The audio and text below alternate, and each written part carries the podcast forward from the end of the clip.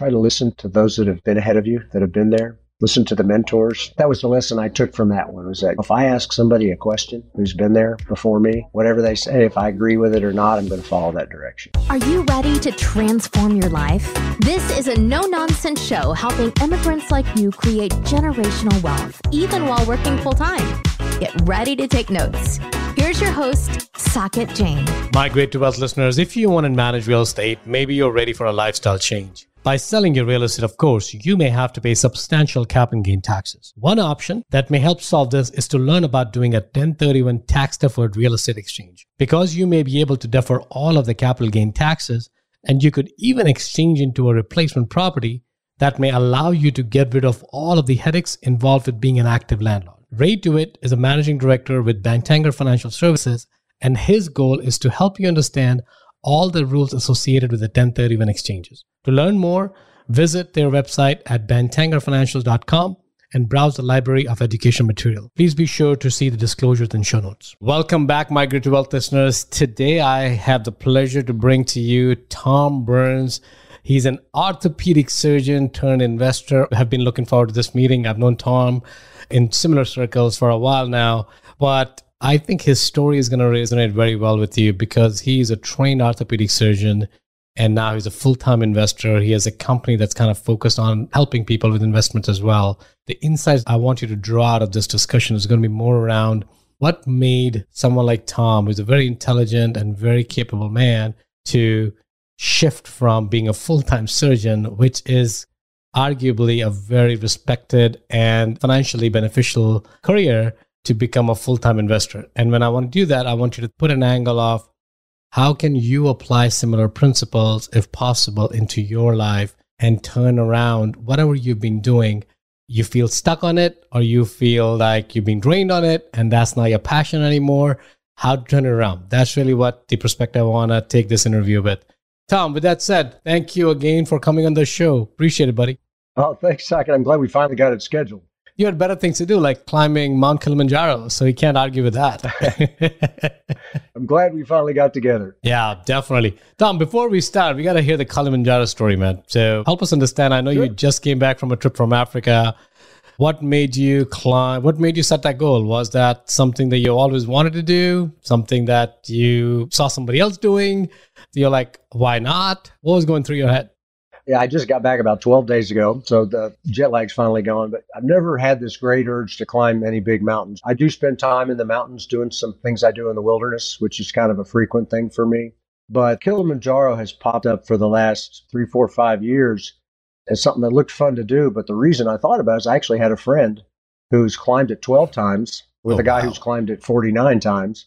He is a teacher and he does a leadership experience inside of the climb to Kilimanjaro. So you want to know what my motivation was? It was like, hey, it'd be cool to climb Kilimanjaro, but my motivation was to go up and do the leadership experience. So I tried to do this for the last three years and kind of couldn't get away. You know, family wanted me to be at home. And so this was my birthday present was the permission to go climb Kilimanjaro. So that's really the crux of it. And so it was a blast. We spent close to two weeks in Africa and the climb itself was seven days and fantastic weather. We had absolutely fabulous weather. I mean, so much so that the guides had not seen weather that good in years. So that was oh, nice. Oh, wow. The gods were with me. It's got a lot of good physical stuff to you, but it's kind of one foot in front of the other. Learn how to breathe. And if you can keep the acute mountain sickness away and the headaches away, then eventually you'll be standing at 19,300 feet. That's what we did. Learned a lot of lessons in leadership from the prescribed program we were doing and learned a lot of lessons just watching the guides do their thing. That's awesome, Tom. Well, we'll probably have to do one more episode on just climbing Mount Kilimanjaro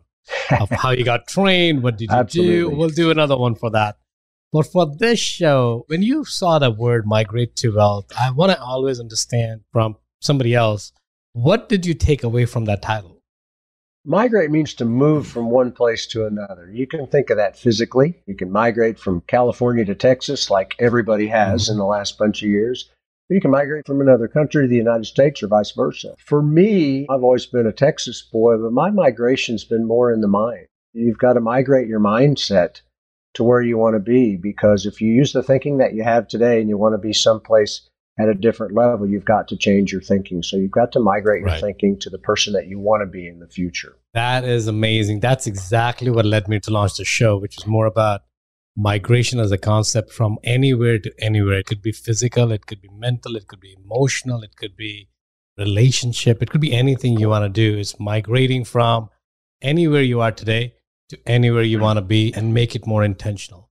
I'm glad it resonated well with you in that regards. So, Tom, what has been your migration journey, man? I know you were a trained orthopedic surgeon and now you're a full time investor. You have a whole business around it, you have your own masterminds, you're a best selling author. So, help us understand what has been your migration journey and what is keeping you migrating? It's been a constant process of growth. One of my values is growth. My three core values are adventure, connection, and growth. And the hmm. reason I say that is if you're not growing a little bit, you're stagnating and you become, you know, ripe and rotten, right? So exciting to learn new things. Sometimes it's painful or hard. So if you want to know the story, I started really as a kid as an athlete, pretty okay athlete, but you know, not good enough somebody was going to pay me for it. So that migration was from okay, I guess I can't chase girls and play sports. I need to do something. And so I went into yeah. orthopedic surgery, sports medicine, because that's where I can hang out with athletes as people I mm-hmm. understood. Mm-hmm. So I went through that process and went to med school and then went into orthopedics. And for those that aren't familiar with the medical people, you know, you do college and then you do four years of medical school. And then after that's thing called residency. It's five years after medical school to learn how to be an orthopedic surgeon. Mm. That's where the next migration in mindset came, So I could I was doing my thing. I was going to be an orthopedic surgeon. Seemed like a fun yeah. gig, and it was for 30 years. But we're trained in the apprenticeship model and trained by doctors that are 10, 20, 30 years ahead of us. And that's us, right? In 20 mm-hmm. or 30 years. I started seeing these guys, and I didn't necessarily like what I saw. They had money, had nice houses, drove nice cars, worked their tails off. They were in the hospital late at night, no matter what age they were. They're complaining about not having control. somewhere on their second, third marriages. Right. And that's when the mind shift started. This happened enough times. I tell people it was blind luck or touch from an angel that I finally said, you know what? I don't necessarily want their money if I have to have their life. So I thought I've got to find something else. I didn't think, okay, that something else is going to be real estate. I searched around because I knew nothing, had zero training in anything. Eventually, kind of landed on the fact that, hey, you know, I understand real estate. It's simple math. You don't have to be first in or last out. Yeah. I started learning then. And so that's what started the process. I started learning as I was at, before I was actually a card carrying orthopedic surgeon. I thought, you know, I need some oh, wow. income that's not correlated with medicine. I think it'd be smart to have some income coming in that's not correlated with medicine so I don't have to be those guys in 10 years and be unhappy with right. where I am. And there was a progression from there.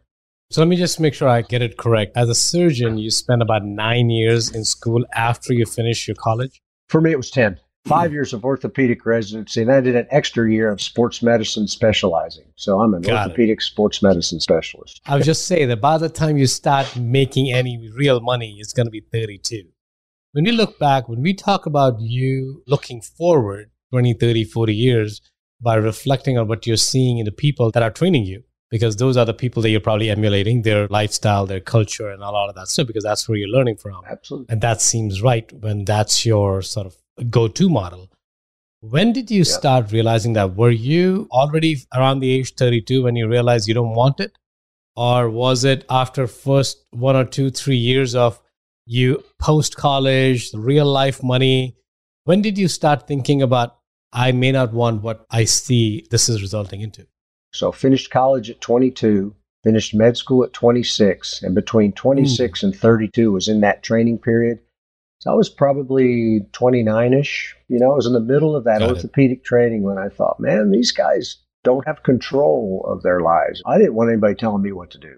Give us a little bit more hint into that. Let's go deeper into that because you can't just wake sure. up one day and that, and maybe it didn't. I don't know what happened to you. So, what caused that? Was that something going on in your life at that time which kind of made you question the lifestyle that this profession would offer you? It was more of a long term thing. My wife and I, when we got mm-hmm. married, we made a vow that, you know, no matter what we're going to go through, we're going to try to find a way to make it fun. Life's a great journey. It's got its ups and downs, but there's a lot of joy in life. I saw these guys, they were not joyful guys or gals. Yeah. They had the money and they were doing something that I thought was really fun. I really enjoyed orthopedics. It's a yeah. lot of fun, but they were complaining. They weren't happy guys. They couldn't hold down a marriage. And so that didn't fit with the philosophy that we had. And I wanted Fair. to make sure that I had the choice of what to do, what was fun. I like to travel. It's a huge hot button for me. They were somewhat tied down. So it was a number of years, but a bunch of little paper cuts just kept happening Yeah. that they all added up enough to think, I've got to go look for something else. And so I spent the other half of that training period kind of looking at what I could, you know, do I trade stocks? Do I start a business? Do I go into administration? I went through all those dead ends and ended up on real estate. So let me ask this. I was talking to you about one of my partner on my venture capital fund is also an orthopedic surgeon. Right. And when I talked to him about his life as a trainee, he didn't have any time at all to do anything but being trained.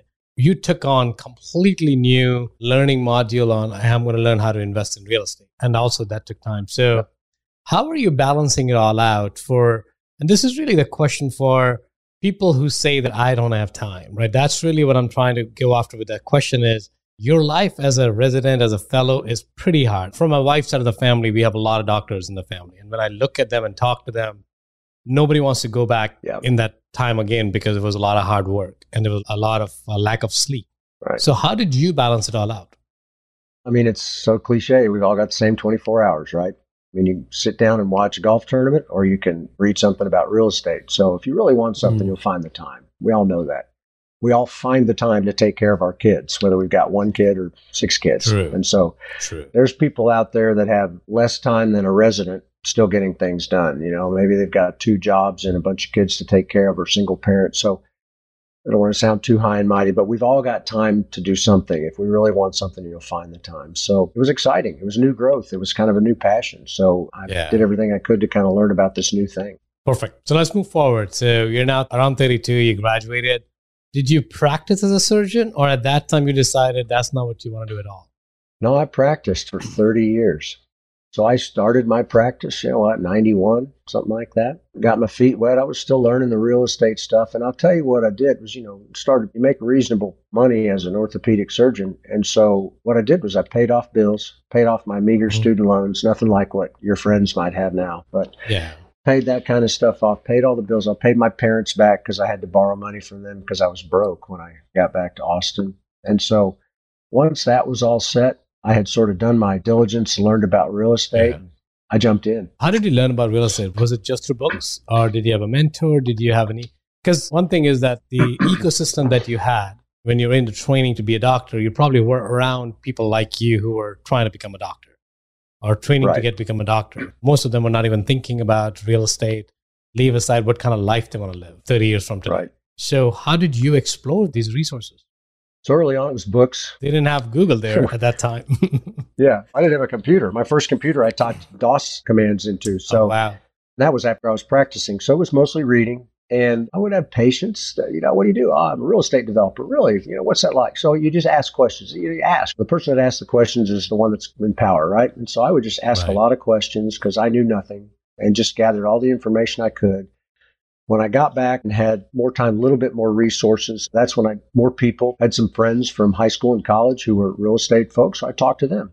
What are you Hmm. doing? What's good? What's it like? How do you do this? What are the risks? All that kind of stuff. And some of those people eventually, you know, offered partnerships or positions in their deals. I took some, I didn't take others. So I was just gathering information from anywhere I could. Then obviously over time the internet started getting some things. You know, I would just basically look I'd go to the library, I'd grab books, then, you know, Amazon wasn't cooking at the time, but as each thing got late, as Amazon showed up and podcasts showed up and then seminars, you know, I did go to a number of seminars, not all on real estate. I would go to anything. You know, I went to seminars on how to buy discount notes, anything to learn. It got more involved from there, you know. So now it's podcast seminars online. You know, we can everything's at our fingertips now. And I'm still learning, by the way. It won't ever stop. Wow, Tom. Tom, this is amazing because I think, you know, I look back, even myself, it's easy to say things are hard, right? But then you look at it's hard when you have Google, it's hard when you have podcasts. When was it not hard? It was always hard. You can focus on it's hard or you can focus on how hard can it be? Where can I go find the answers? I think the approach that you took, it seemed like, and I'm putting words in your mouth, was more around I'm not going to focus on I don't have the time. I'm not going to focus on it's very hard. I'm not going to focus on my life sucks because I have to build a practice and all that good stuff or I don't have the right resources. I'm just going to go find the people, find the resources. I'm going to make it happen. And I believe that really happened because you were firm in your resolve that your day job, which was running a practice and a very successful one, was not it. It was a means to an end. And you love doing it, but that was going to be a means to an end in the next 30, 40, 50 right. years. That's not the life you want to live. That's 100%. The goal was not to have a means to live. The goal was to have a life. And you talk about the wording, and kind of what you're talking about is how you talk to yourself, you know, and your words are important. Yeah. The words you use to others, the words you use to yourself are important. You can say, I don't have time, or you can say, I'll make the time. Or you can say, I don't know how to do that, or I will find out how to do that, or who knows how to do that. So it's just the way you talk to yourself. And you'll always find the time. You'll always grow a little bit each day. And it took me time, you know. I mean, gee whiz, mistakes like crazy. You know, life's up and down. So you, you learn lessons yeah. from little mistakes. You learn lessons from big mistakes, and you know those just propel you forward. But we've all got that option. And if you've got something that's pulling you to whatever your version of success is, you know, you got to something that just tugs at your shirt, tugs at your heart, makes you want to be there. And so if I wanted to have the freedom, I just wanted the freedom to know what to do the freedom to be able to decide what to do with my time, whether it's travel, do orthopedics, play with my kids, or whatever. After seeing what I saw in training, I didn't feel like those guys had control of their time. And so right. that's what I wanted. And so that was a big driving force. That's why I let compounding do its thing. I just tried to move one foot forward every day. Tom, let's talk about you said some of the lessons, right? Some of the mistakes. We won't go talk about the examples of the mistakes, but we'll now focus predominantly on the investing side. As you look back predominantly on the investing side, what are some of the things that you would say somebody is going into that world today or somebody's new to that world? They're not necessarily as sophisticated as you would be right now after 30, 40, 50 years under your belt. What would those lessons be? And then also think about is what framework should they use? What lens should they use to evaluate those mistakes? Because mistakes is one thing, we got to learn from those mistakes. If you can answer those, that'd be great. Never pass up the chance to learn a lesson from a mistake. Never waste a good mistake because there's a lesson yeah. in every one of them. And that's going to make you money in the future, give you time in the future, save you trouble and heartache in the future. Most people going forward as you start, and we all have this, we've all got a little bit of greed in us, right? I know I do. It's all there, right? Do you want to win the lottery? Of course. What are your odds? Astronomical. So it's nice to acknowledge what can happen if things go well but always try to sit back and look at what's going to happen if things go bad. What's worst case scenario? And it runs the gamut. It can be okay if things go bad, I lose everything, or I can lose half, or you know I don't get my money for a while. Try to look at worst case scenario, and you know if it's something where it's got high return and high risk, and you could lose everything, maybe that's something you invest less money into or don't invest in. It just depends on your right. situation. Sometimes there is gambling money you can throw out there. Always try to assume or try to understand if things don't go well. On the diligence side, always, you know, is it Ronald Reagan? Trust but verify for sure, you know, verify it. And, you know, when you're new, you want to try to verify, at least through those that have maybe invested with others or those that have done what you're wanting to do, try to get some guidance. I sought guidance from somebody once for a deal I was investing in. And I sought guidance, and he said, You know, I'm not so sure this is in your favor. I'm not so sure you should do this. But, you know, I was Tom Burns, so I was smarter than my mentor at the time. I did the deal, mm-hmm. and he was 100% right. Everything he said came true. So try to listen to those that have been ahead of you, that have been there. Listen to the mentors, not like I didn't. But that was the lesson I took from that one was that, you know, if I ask somebody a question who's been there before me, whatever they say, if I agree with it or not, I'm going to follow that direction. That mm was the lesson I learned from that particular incident. So try to talk to somebody that's been there. Try to understand what will happen if things go bad because, and try to know that if you're going to be in this world, you're going to have things that aren't going to work out. You know, right. You're going to have markets like we've got now. It's not going to always be like it was the last 12 years. And go at it. And the last thing I guess I'll say is I always like to use a baseball metaphor. You know, if you stand at the plate, it feels really good to hit a home run you know, the crowd cheers, you get to strut around the bases. It's great for the ego. But man, hitting a lot of, but if you strike out the next five times, people start to forget about that home run. So try to hit singles. Right. Small deals, maybe even small investments, just a number of investments over time.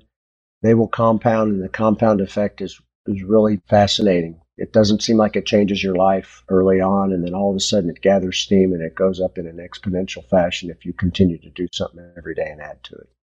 I love that last comment. And not that everything else was not, but I think I really, really, really like that and resonate very well with that because most of us in life, be it our job, be it our profession, be it investing, we want to hit home runs all the time. Right. We just want to make sure this is the deal, Saket. I'm telling you, this is the deal that's going to make it or break it. It's going to change my entire life. It may. More than likely, it won't, but it may. There's definitely right. a possibility. and you may chase that, but if that's all you're chasing, that's all you have. I think what you're talking about is there's probably beauty in diversifying your risk, right? Beauty in trying to say, hey, you know what? Instead of buying that million dollar house, what if I buy five 200K homes? Is that going to get me right. a little right. bit more consistency, a little bit lesser risk? So what you're saying is don't forego singles in the hope of home runs, but also there may be home runs in your life. So keep an open eye on that. But if they don't happen very often, home runs don't happen very often. They really don't. If I look back on my life, my whole focus was on creating at least a dollar of passive income, hopefully more, but yeah. you know, something that was going to come in whether I worked or not. And if I look back, I was blessed with good partners, good education. It took some time, but it was all those singles that put me in a position yeah. where I could start throwing the dice on those gambles. And I'm probably oh for whatever on the big home run swings. So a real fan of good, solid singles investing. But I think now you have a lot more risk appetite as well, right? Because I think it also depends upon where you are in your life, what stage of your life you're in. Right. And how much Absolutely. risk appetite you have. If somebody's starting out at right. 22, starting to invest, and they put all their money into one single deal, it may work out. I'm not saying it won't, but the likelihood of that working out may not be that high. The risk you're taking right. is. Let me ask this question, Tom, which is where I was going with that also is that how important is your first deal to work out in your favor? It kind of like uh, you hear that time and time along. I don't want my first deal to go wrong. Now, there's no guarantee it won't go wrong or it will go right. What is your perspective when you look back in your investing career how important was the first deal to work out for your psychological comfort, but also yeah. more important for you to keep going?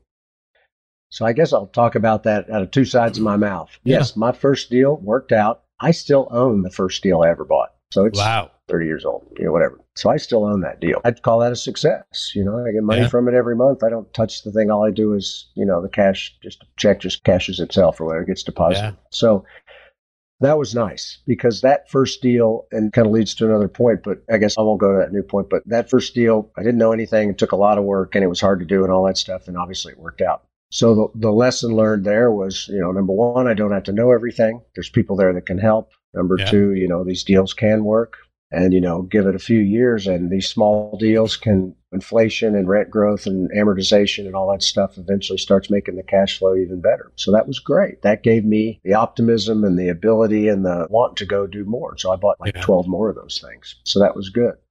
And maybe where you're going is start small, get that first deal to where, you know, invest $25,000 in a syndication or buy a small house or something. Mine was a little condo. I didn't know what I was doing. That's just what was available at the time. The flip side is you can buy those deals, they can go well, they can keep going well. And after a while, you start believing your own BS, right? I must be a really good investor, so I'm going to do this other deal that nobody else will do because I'm so good. And that's when you'll get your lesson. So if that first deal goes bad, it does one of two things, and I've seen it happen both ways. It basically shuts somebody off, and they go back to the W 2 or the 1099 and say, you know, I was right. Investing doesn't work, and it's too painful. I don't want to go back to it. Or a lesson gets learned and that person, if they've got a really strong mental constitution, if they've migrated to the right place, their goal is really still pulling them there. They're going to take those lessons and say, that's never going to happen to me again. And then the next dozen of their deals might go well. So everything's a depends. There is yin and yang. There's always two sides to the coin, but all told, it's a lot nicer to have your first deal work out. Yeah, no, I agree. But let's go a bit if it doesn't work out, because there's a probability of that. Yep this is a thought experiment. I don't know if you have the answer or not, because I'm thinking about that answer for a lot of my own investors and my own self. As yep. in, if you were to restart it, is there a frame of reference you can say that, you know what, if I lose it, at least I got in? And can you reframe your mind to go into the deal? Consider that you're going to lose. Would that be helpful? Because if you're going with this now, you don't want to lose, but you want to try to be ready for it. I think the premise that we're trying to handle here is that there is a likelihood of it being a success and there's also a likelihood of it not turning in your favor.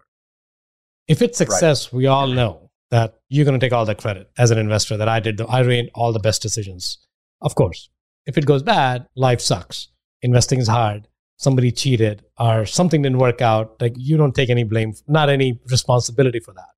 So the thing I'm trying to think is that going into your first few deals, assuming that this is the college tuition, right? This is somewhere, right. if it works out, great.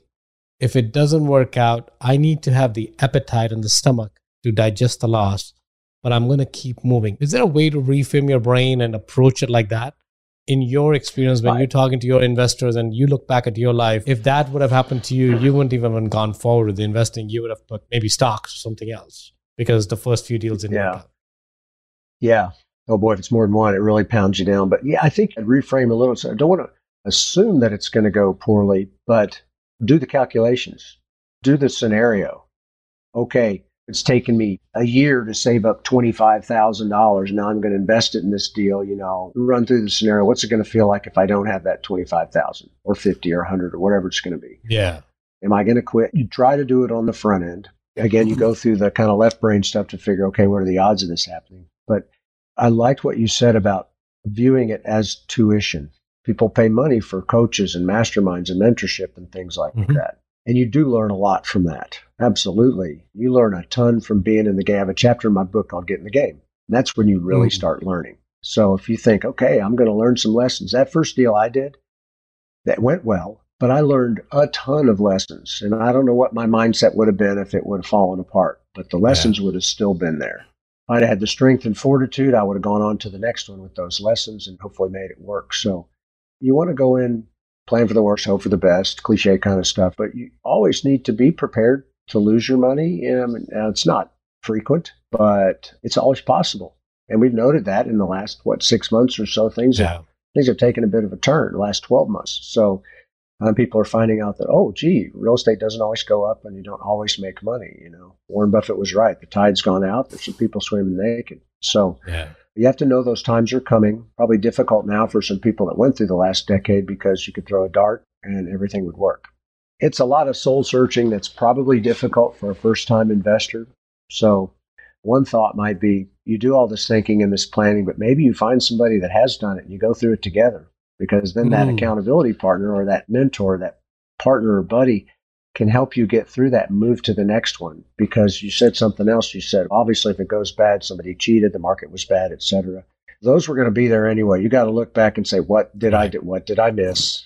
What did I not assume? Did I assume interest rates were always going to be 3%? Tom, you check for the future. Now you'll be looking at interest rates and you'll do tables, you'll do uh, feasibility studies, you'll check what happens if it goes up to six, that sort of thing. So that's the hardest thing is taking responsibility with yourself. Nobody will know if you did or not, but you got to sit down with yourself and say, you know, Saket, was it you or was it the market? Maybe it was the market, but what did you miss or what did you at least not think of? What can you do next right. time? Right. So that might help. Yeah, and I think it's also I also want to draw one more parallel with the stock market, right? I think most people beat themselves too much if they lost $25,000 in a real estate deal. But the same amount of pounding is not observed when they lose 20, 30, 40% of their portfolio in the stock market, right? I think there's probably also there's right. some sort of understanding that you have, and everyone has to do this on their own searching that the market and the stock market has gone down 25, 30%. I'm not stopping to invest in the stock market. I'm still staying in the game. If for a 401k, it could be yeah. an IRA, it could be whatever, right? So just yeah. because you've seen a loss, that does not mean the investment is not right. It's you're still investing. And just because it's real estate does not mean it's less risky or more risky. You still have to understand the asset. You still have to go in. Right. I believe that uh, if it's a real estate, you actually understand it better than buying an Apple stock because right. oh, you have no idea what Tim Cook is thinking. But if you're buying a real estate or if you're investing in a syndication, you know what a syndicator is thinking because he's telling you that or she's right. telling you that. So I think part of that is also trying to make sure that you are bringing some reality check into are you comparing apples to apples? Are you being too hard on yourself? And just because it's real estate, you think it's easy. It's where did your thought process, not in just investing decisions, is how are you approaching it could also be a little bit misguided. So I think to your point, just I want right. to add those points on top of it. So when you're soul searching, a lot of that is needs to be thought through to make sure that you're not misaligning the responsibilities and you're comparing apples to apples. Right. No, it's really important to understand that you have some control. You don't have much control in the stock market. You know, you're in or out, right? You can't tell Kim, Tim Cook what to do. You can't tell interest rates where to go, but you, there's some things No. you can do with hard assets and real estate that you own. So, yeah, it's psychological thing, and it's real easy to say. So, you know, try to figure out what it's going to be like if we miss that, if you lose that money, and try to take the Yeah. lessons. But I've been around long enough, years, and this gray hair is growing, just because to realize that pretty much every mistake I've made has had a good lesson to it. When you're going through them, it is not fun at all Yeah. but you waste it. You can't go back and change it, right? You can't go back in time. So you can't change the circumstance. And it's the old deal of how you respond to it.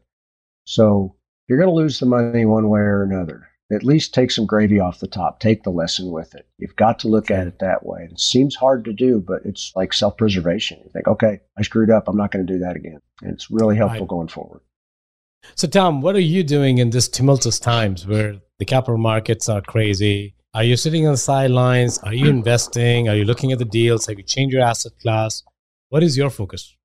I'm always looking at stuff just because I think you need to stay in the market. So always looking through various tentacles that I have out in the world, but not investing a lot right now. And I'm looking for opportunity, and I don't think we're going to have the carnage we had in 2009, 2008, Mhm. 9. But you know, there's going to be opportunity. I'm just looking for a deal that is going to create a positive on the buy. Right, right now Yeah. it's hard to do that. So pretty much stayed in the multifamily world, made one move into a portfolio of extended stay hotels, which Mm. is sort of like workforce housing. Just a little different twist uh, that does that did very well during the pandemic. So we'll see how that goes. But right now, sitting back, I mean, the multifamily world is still good. I think we're going to have a bit of a shortage of apartments in a couple of years because development's way down. So you know, there's still that dislocation between buyers and sellers, but that Yeah. gap's narrowing. And so there's going to be opportunity out there. You know, we're still underbuilt. People are going to need that. They'll figure out what to do with offices. Industrial is, you know, it's good in some places and overbuilt in others. You know, there's just so many assets. That's why I love real estate. You know, so many asset classes. So True. I'm just watching, pretty much trying to stay in my multifamily lane, but looking at some other stuff, but staying in multifamily. That's awesome. I get there's so much to learn from you, my friend. Uh, there's so much, so much insights and so much. You're so free with your, you have a, you're a heart centric person. I could see it. I knew it, but I can also see it now that I've spent almost 40 minutes with you on the podcast one on one. So that's been Thanks. tremendously valuable to me.